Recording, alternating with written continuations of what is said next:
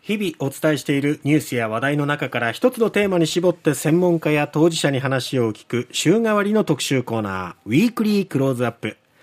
昨年末、岸田政権が提唱する資産所得倍増プランの具体策の一つとして、NISA の大幅拡充が発表されました。はい、今週は来年から拡充される NISA について学びたいと思います。ファイナンシャルプランナーの中村健二さんです。中村さん、おはようございます。おはようございます。実は私ニーサまだデビューしてなくってあらそうなんですかそうなんですよはいもう今日は中村さんに指南役として、はい、ニーサについてもう本当に基礎的なところから教えてもらいたいなと思ってましてわ、はい、かりましたこのお話の後田畑さんが、ええ、ニーサを始めたくなるように、ええ、お話をしていきたいと思いますいやもう本当にもう解説する準備できてますんではいお願いしたいと思うんですがしかもまた来年から変わるっていうところもあるのではい、どう変わるのかっていうところも含めていろいろ伺いたいと思うんですが、はい、まず今日は、はい、そもそも NISA って何っていうところからお願いします。はい、そうですね、はい、 NISA って聞くけれど具体的にどういうのかわからないっていう方もね結構いらっしゃるんですけれども、ええ、そもそも株とか投資信託、はい、まあ、金融商品ですよね、え、から得た利益っていうのにはこれ税金かかるんですよね何パーセントぐらい税金かかるかご存知ですか、どんなもんなんですか10%とかもうちょっと20%そうですね銀銀行の利息も20%かかりますよねはいこれがあの金融所得課税っていうんですけれども、ええ、まあ今細かいこと言うと20.315、はい、復興税もありますからかかるんですが、ええ、この税金が非課税になるのが NISA 口座です、うん、ですから日本語で言うと少額投資非課税制度っていうんですけれども、はいまあ、年間120万の枠もしくは40万の枠があって、ええ、そこから得た利益とか、えー、配当金とか、うん、そういったものが非課税になるというのがこの NISA という制度です。うんなんかそれだけ聞くとやった方がいいやって思そうですよねですよね20%の税金って大きいですよ、大きいですよね取られちゃうとね、はいでそもそもこの NISA っていうネーミング、はい、どこから来てると思いますどこから来て るはい NISA なんかいい兄さんとかなんかそんな感じ兄さん姉さんと 兄さん兄さん 実はイギリスに同じような制度がありまして、はい、イギリスのはもっと早くから始まってるんですね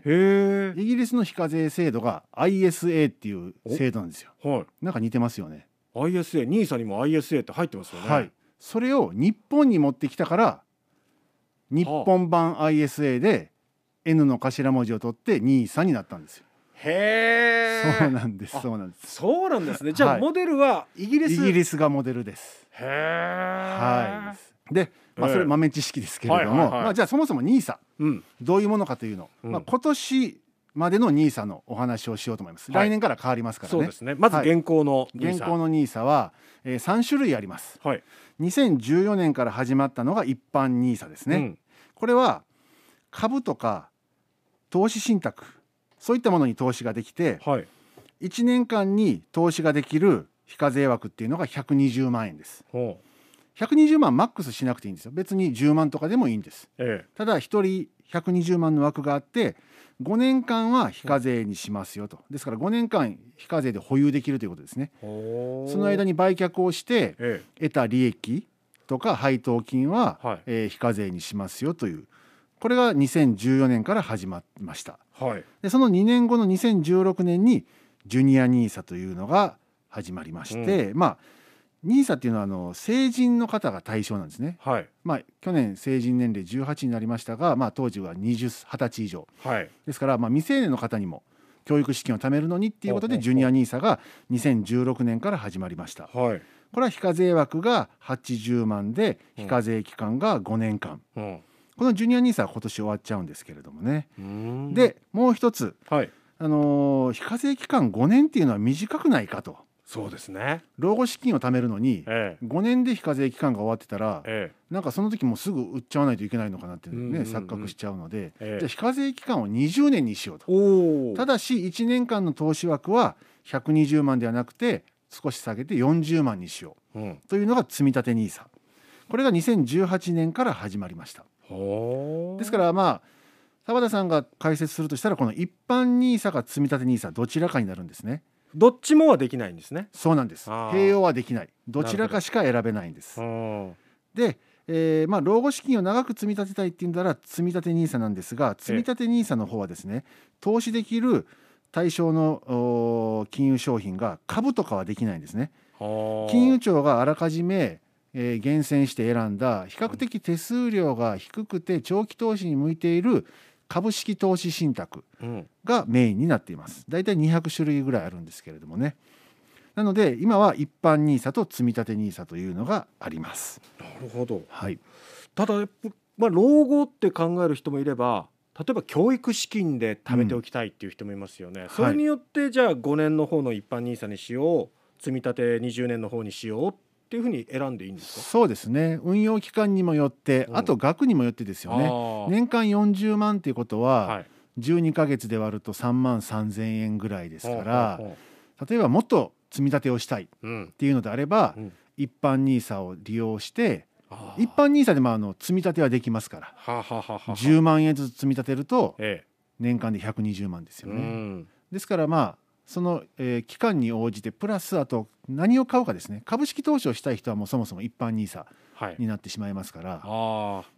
そっいか投資できるものが何かっていうところもえ選ぶ